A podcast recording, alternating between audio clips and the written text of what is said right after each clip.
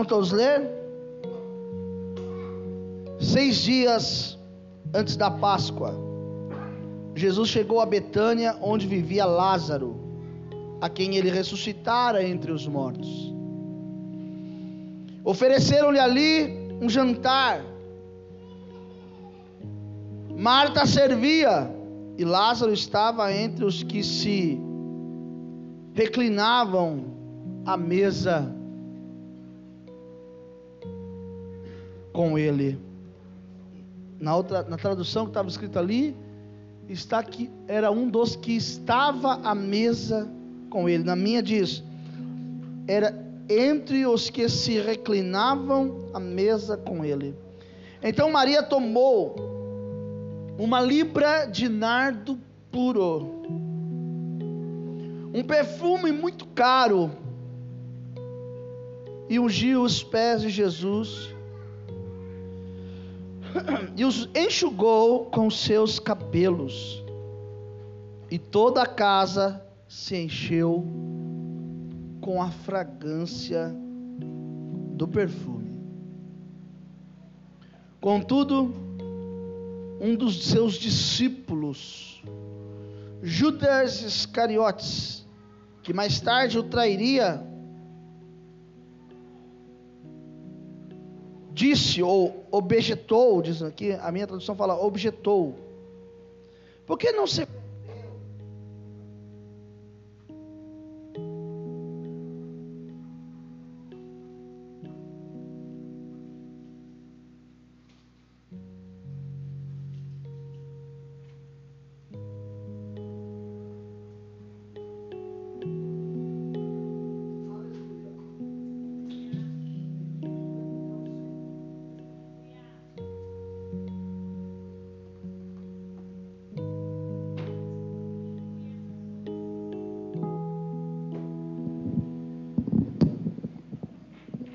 Vamos voltando aqui.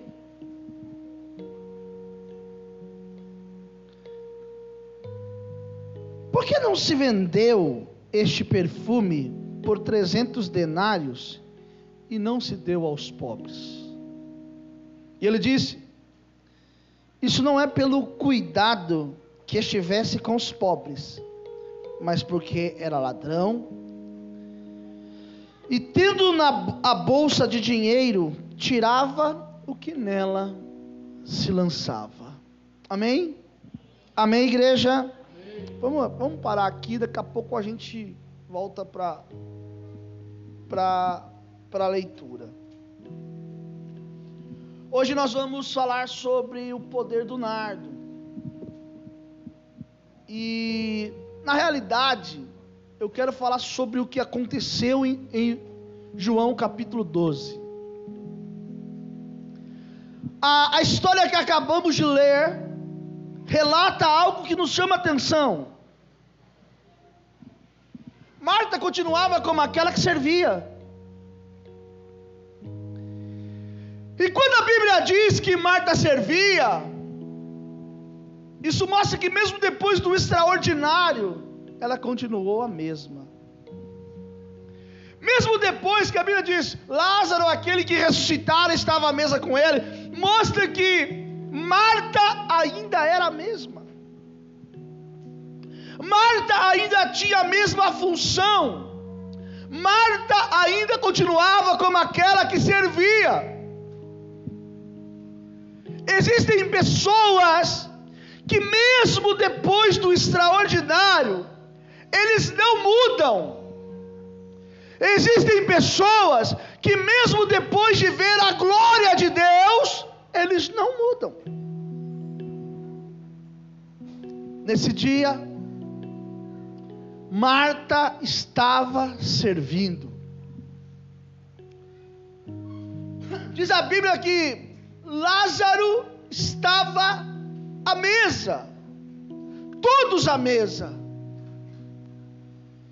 E Maria ainda não tinha se aproximado.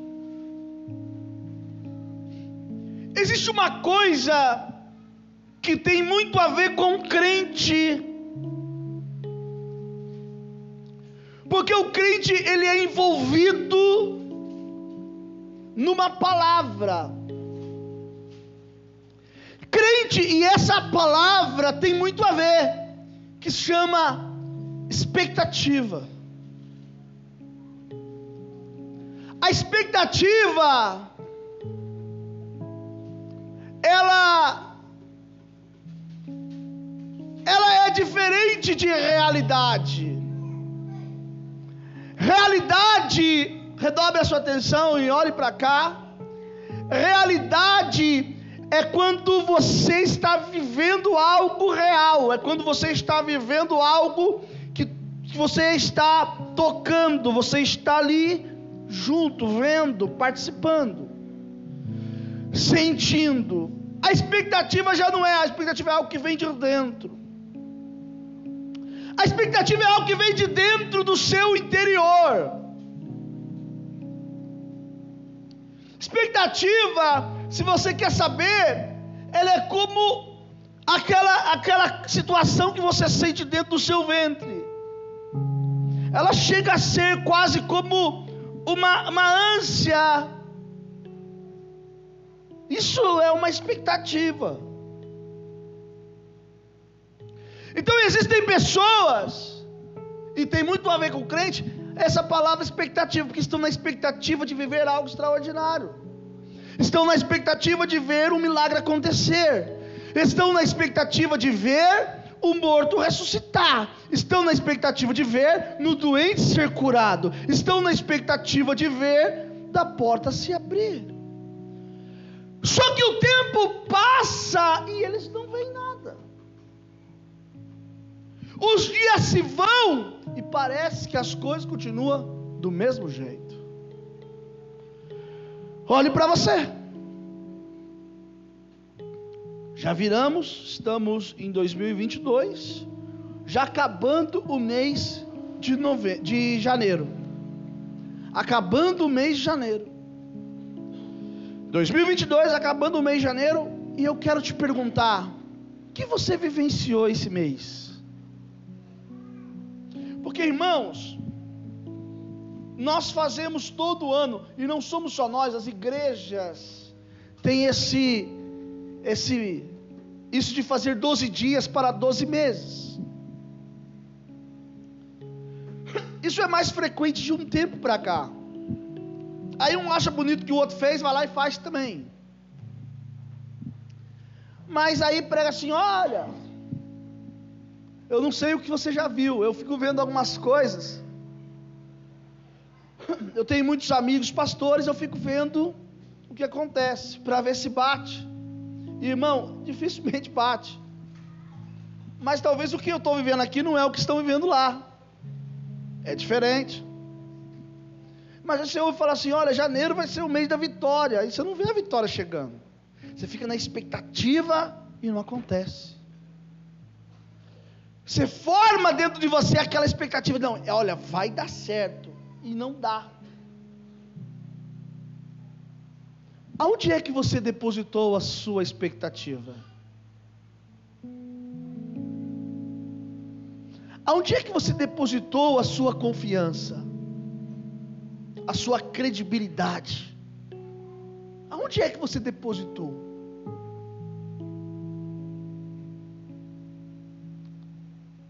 Por que, que pastor, o senhor está falando que tem a ver? Porque assim,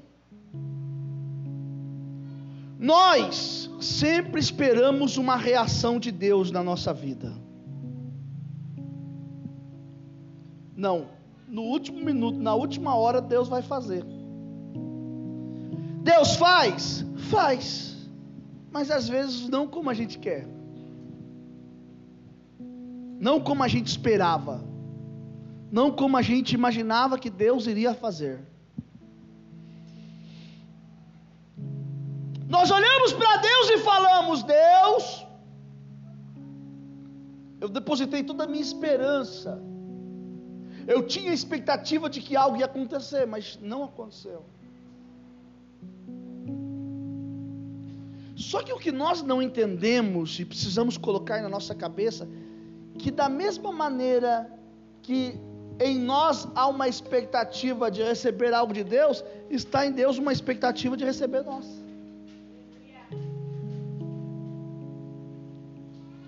Irmãos, culto ao Senhor, olha, presta atenção. Culto ao Senhor não é só de cima para baixo. Não tem como você viver o milagre de Deus esperando vir de cima. Se aqui embaixo nós não apresentarmos a Ele aquilo que temos que apresentar. Como é que você quer que Deus mude a história da sua vida se você não apresenta para Deus um plano, um projeto, um esqueleto daquilo que você quer que Deus faça? Quem está me entendendo, diga amém. Todo homem tem que ter planos. Todo homem tem que ter planos, ainda que a resposta certa venha da boca de Deus, mas tem que ter planos. Porque Deus é o Deus que trabalha dentro dos seus planos. Irmão, você pode estar se perguntando o que Deus está querendo falar com você nessa noite. O que eu estou dizendo para você é que Deus está lhe dizendo da mesma maneira que você está na expectativa de algo acontecer, Deus está olhando para você na expectativa de uma mudança, na expectativa de uma realização na sua vida, na expectativa que você faça algo diferente. O que você tem feito de algo diferente? O que você tem feito de algo que, que chame a atenção de Deus? Nós, nós, nós pegarmos aqui nos evangelhos, nós vamos ver duas vezes esse fato aqui. Esse em Betânia e nós vemos aquele na casa do Simão fariseu. Na casa do Simão fariseu, que acontece? Fato parecido. Uma mulher entra numa casa e normalmente nesses. Jesus é convidado para, para, para ir à casa de Simão, o fariseu, porque ele esperava ver alguma coisa, algum milagre. Ele estava na expectativa de um milagre.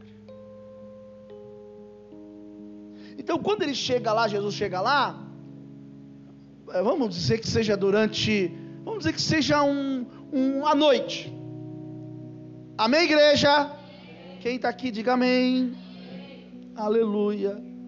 Então aí, presta atenção, chega, chega, chega na casa de Simão, o fariseu, e fala: Boa noite, boa noite, Jesus pode entrar? E Jesus entra.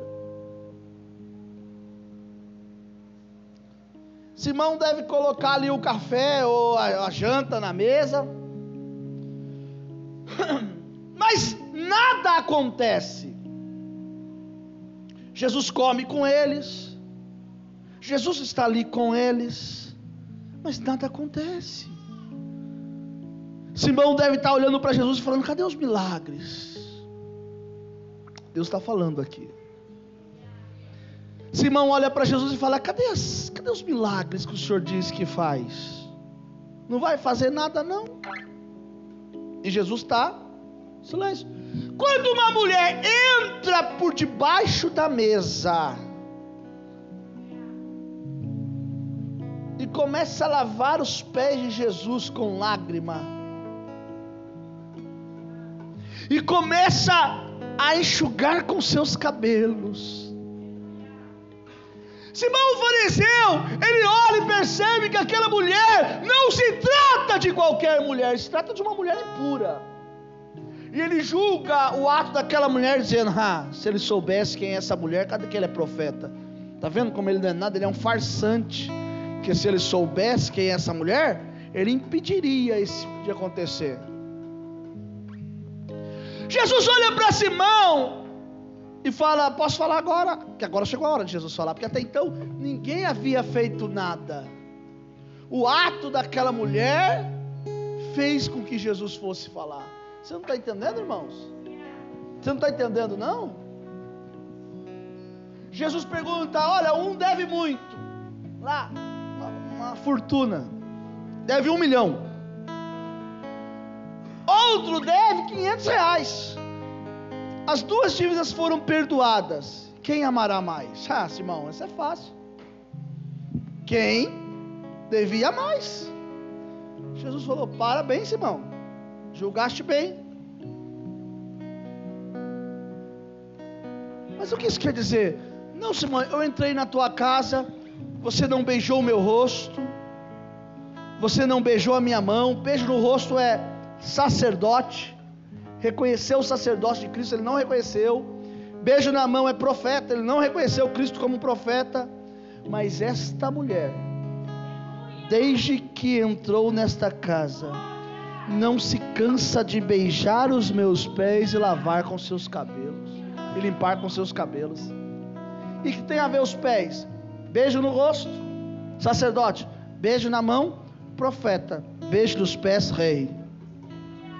Aquela mulher reconhece Cristo como seu rei. A expectativa de Simão, o fariseu, era que Jesus ia fazer milagres. Mas ele não fez nada por isso. Irmão, como é que você quer que Deus mude a sua vida se você não apresenta nada para Deus? Aí eu vou usar uma, uma, uma coisa aqui para você entender. A gente fala assim, não, mas se Deus me abençoar, eu vou fazer. Ué, você está esperando Deus fazer para você fazer? Mudou a ordem das coisas? Querido, para que Deus trabalhe no culto, depende do que apresenta aqui embaixo, vai para cima, aquilo que é de cima vem para baixo. Esse é o andamento das coisas. Ah, não, o pastor tem que subir lá na unção. Irmão, eu posso orar 24 horas no dia. É impossível isso. Tem como. Mas mesmo que eu ore 24 horas, seja o raio-x de Jeová. Para que Deus entre no culto e o culto seja diferente, depende de você. Não só de mim. Eu posso sentir algo que você não está sentindo. Assim como você pode sentir, eu não senti. Porque é uma transferência. O que vai daqui de baixo para cima, provoca o que desce. Aleluia. Eu acho que você não entendeu. A expectativa, ela tem a ver com a chuva, para você entender. Para você entender. O sol, ele faz a água evaporar e subir. E o vapor da água traz a chuva sobre a terra. Deus está dizendo para você: aquilo que você está passando, que você está sentindo, vai provocar o milagre extraordinário de Deus sobre a tua vida. Quem está aqui, diga glória a Deus. E aí, aqui em Betânia, acontece semelhante ao que aconteceu da casa de Simão fariseu, só que diferente. Nesse dia era uma reunião totalmente diferente. Marta servia, como sempre.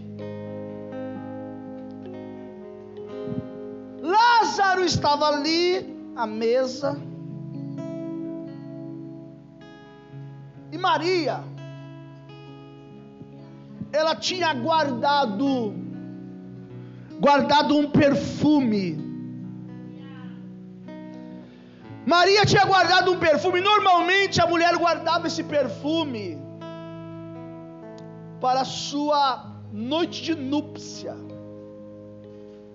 Normalmente, ela guardava esse perfume para uma ocasião especial. Quem está aqui estiver entendendo o que eu estou pregando, irmão, oh aleluia. E quem me ouvir depois, porque o Lucas grava e vai lá pro Spotify, é isso? Deus está falando com você. Maria, ela vê Jesus na sua casa, e ela precisava fazer algo, ela não podia deixar passar aquela oportunidade. Se Jesus estivesse aqui, o que, que você faria? O que, que você faria, Nicolas? Hã? Abraçava, jogava aos pés. O que, que você fazia, Mateus? Abraçava. O que, que você faria, Léo? Se Jesus estivesse aqui, fala alguma coisa. Lançava aos pés. Você, Cris. Se prostrava. Marcelo. Prostrava. O que, que você faria, ô Larissa? Se prostrava. O que, que você faria, Manu? Você vai falar a mesma coisa? Ah, meu Deus. Fala com a diferença. O que, que, que, que, você, que, que você faria, esposa? Se Jesus estivesse aqui agora, Jesus entrou, está aqui. Ia perguntar um monte de coisa. O que, que você faria, ô, ô, ô, Débora? Adorava? O que, que faria, ô, ô, ô pastora Edilene? Prostrava. O que você faria, Dandara? Abraçava? Então eu quero dizer para você que Jesus está aqui agora. Faz então o que você falou que você ia fazer. Feche seus olhos. Faz o que você falou que você ia fazer. Não, não estou vendo, você não está crendo, não. Cadê os que falou que se mostrava? Ué, cadê os. Não, não é possível. Não, eu acho que eu, vou... eu não estou entendendo. O que, que você falou que você ia fazer? Abraçava? É isso que você pensou? Então por que você não faz agora o que você falou que você ia fazer? Jesus está nesse lugar, Jesus está nesta casa, Ele vai mudar a sua história.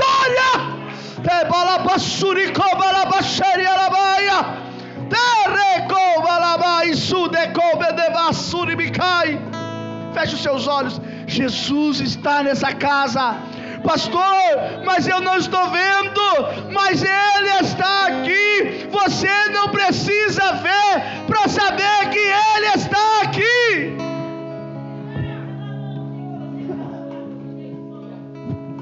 Aleluia.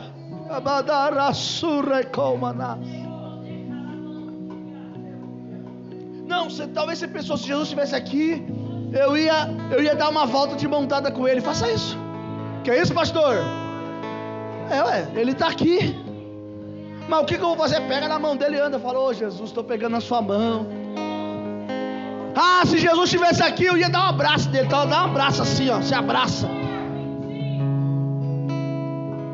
Pastor, se Jesus estivesse aqui, eu ia convidar ele para ir lá na minha casa. Então chama, convida ele, fala, Jesus, vamos lá na minha casa comigo.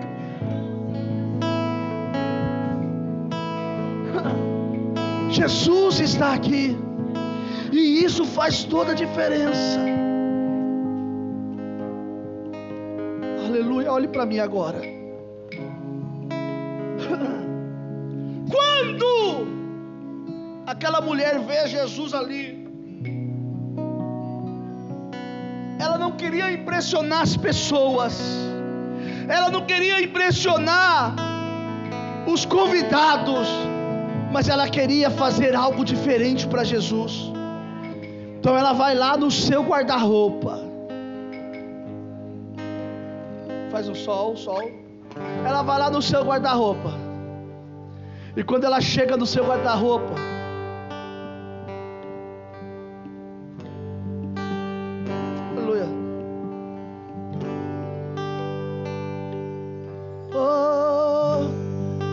quando a tua graça vem,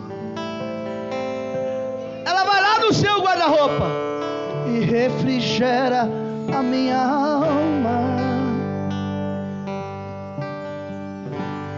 No silêncio do meu quarto, madrugada de oração. Este é o meu lugar secreto, onde eu posso te encontrar.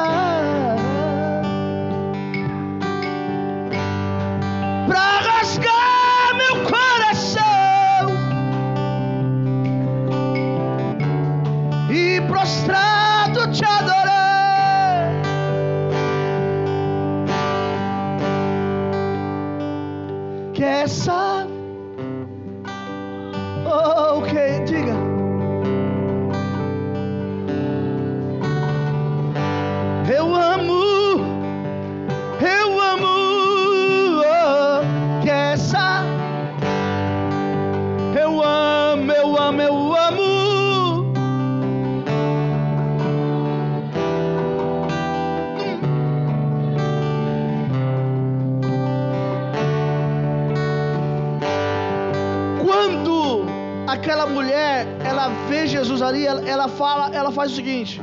Ela faz o seguinte, ela faz o seguinte, volta volta de novo, volta um pouquinho, volta um pouquinho. Oh, ela faz o seguinte. Ela faz o que ninguém esperava que ela fosse fazer. Falar de coisas tão coisas que ninguém vai entender, de segredos que são meus confessa o que para ninguém podia confessar, confessar as minhas culpas e receber o seu perdão.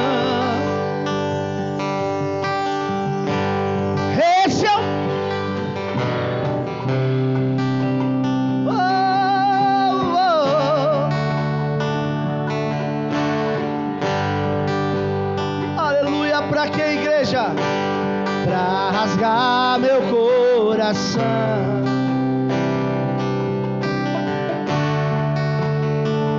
Presta atenção, presta atenção que eu já vou encerrar. Escute, olha só.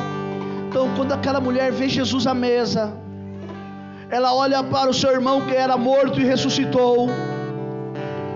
Ela vê a sua irmã servindo a mesa como fazia antes como que parece que nada mudou, ela diz: Eu preciso fazer algo diferente. Ela vai lá no seu guarda-roupa, no seu lugar secreto. É porque é no nosso lugar secreto que nós retiraremos os melhores perfumes. E ela vai lá e pega o perfume que era guardado para a sua noite de núpcia. E ela começa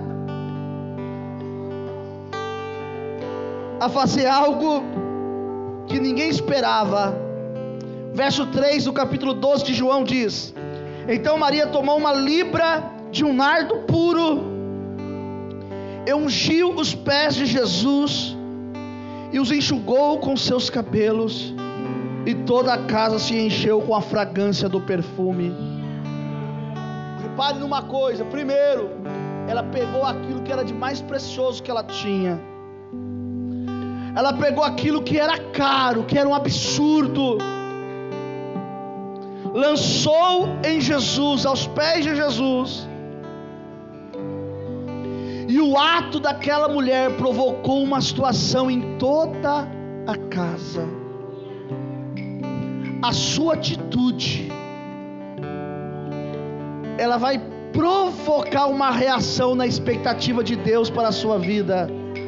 Olha, a sua atitude, a sua atitude vai provocar o extraordinário de Deus para a sua vida.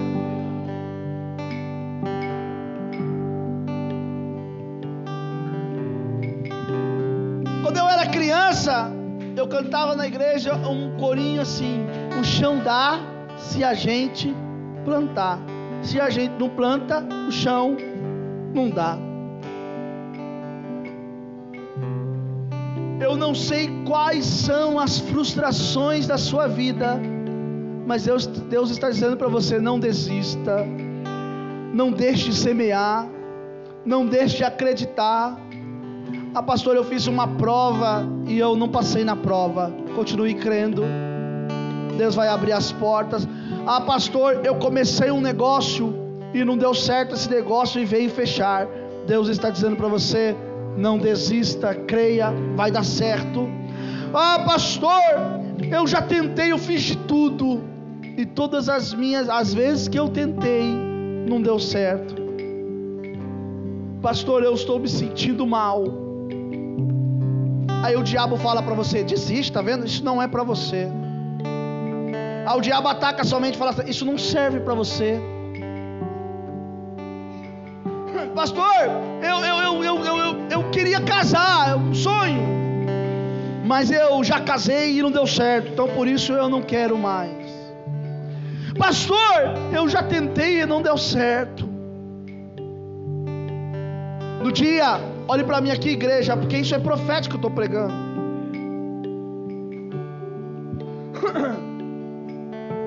Eu já falei isso aqui, vou falar mais uma vez. A minha irmã tinha duas crianças.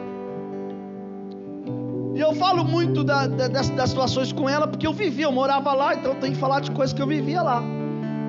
Eu me lembro que ela foi num culto e Deus usou uma irmã e falou assim: você vai ter mais um filho. E não estava nos planos da minha irmã, ela não queria mais ter filho, era só os dois, é o que ela queria. Já tinha Amanda e Leonardo, acabou, não usava demais. Esse era o projeto dela. Dois filhos, está bom. Quando Deus falou isso para ela, ela voltou para casa. E ela voltou com aquilo comichando dentro dela. E naquela época minha irmã tomava remédio para não ter. E Deus falou para ela: E aí, você vai continuar tomando remédio? Ela falou: Mas Deus, olha, o Leonardo ainda era pequeno, a Amanda ainda eram pequenos. O Senhor falou assim: Você vai continuar tomando? Eu não te falei, não foi eu que falei contigo. Naquele dia ela tomou uma decisão e disse: Eu não vou tomar mais. Não demorou muito, irmão. Ela engravidou e veio a Ana Júlia. A Bíblia fala sobre a esterilidade de uma mulher chamada Ana. Ana era estéril e diz que Deus a impediu de gerar. Deus está falando aqui. Pegue na mão do seu irmão e diga todas as áreas da sua vida que estão impedidas, que estão obstruídas. Deus está entrando agora. Diga para o seu irmão, diga, olha assim, todas as áreas da sua vida que não estava produzindo, que não estava gerando, a partir de hoje vai começar a gerar. Crê nisso, diga glória a Deus. Manolo, Eucana dava a Ana uma porção excelente porque ele amava ela, mas ela não podia ter filho. Ela falava: Isso aqui não me adianta, eu quero ter um filho. Ô Eucana, isso aqui não resolve meu problema. Você não está entendendo? Eu quero ter um filho. Então eles tomaram uma atitude. Diz a Bíblia que eles adoraram. E depois que adoraram, Ana e Eucana coabitaram. E depois que eles coabitaram, Deus deu a eles o Samuel. Deus está dizendo para você: se você quer ver gerar, antes de coabitar,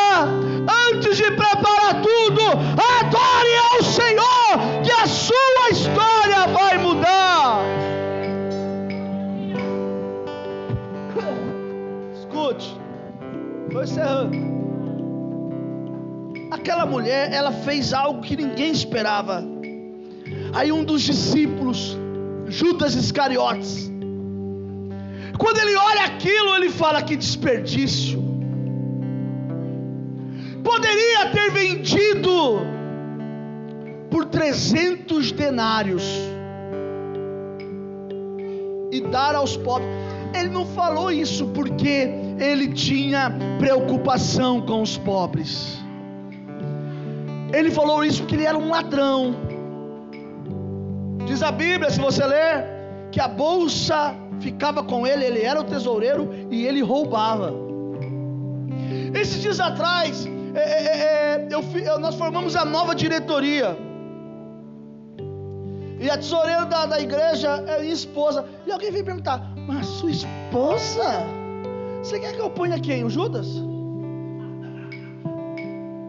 Não, você acha que eu sou louco? Eu vou pôr o Judas. Primeiro, Deus escolheu a minha esposa.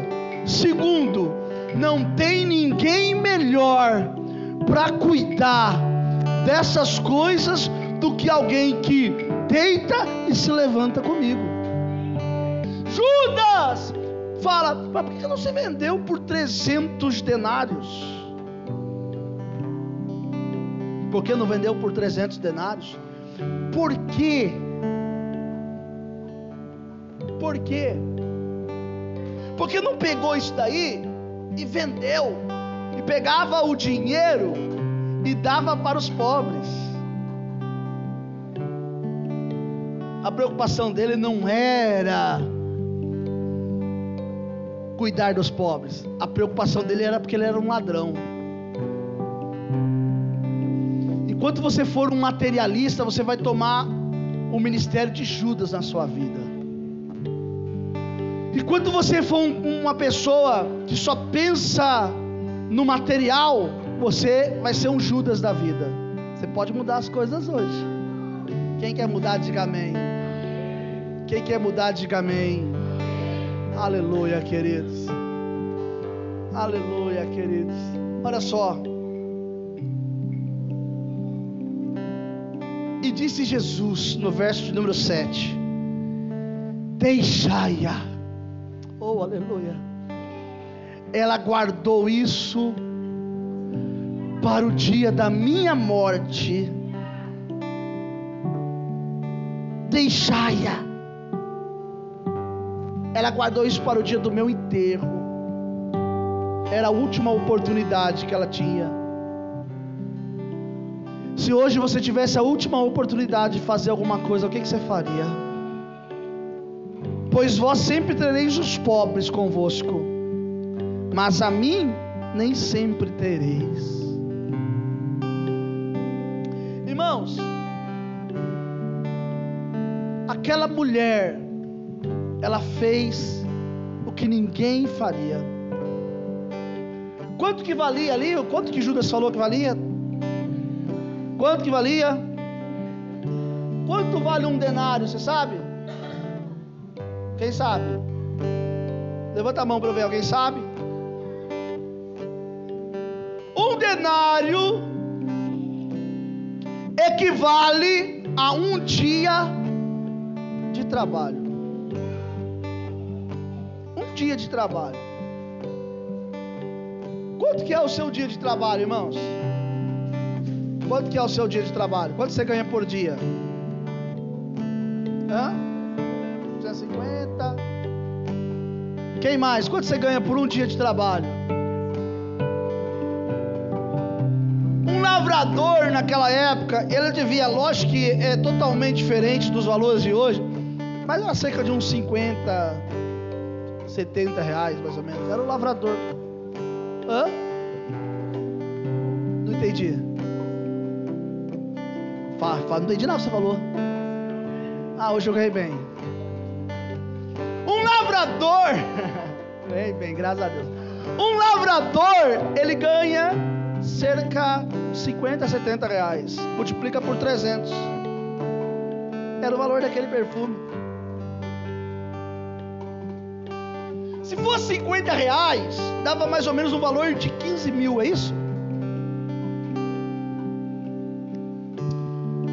Uma vez eu, eu ouvindo uma, uma pessoa falar sobre essência e perfume. Por exemplo, o perfume ele leva muito pouco da essência.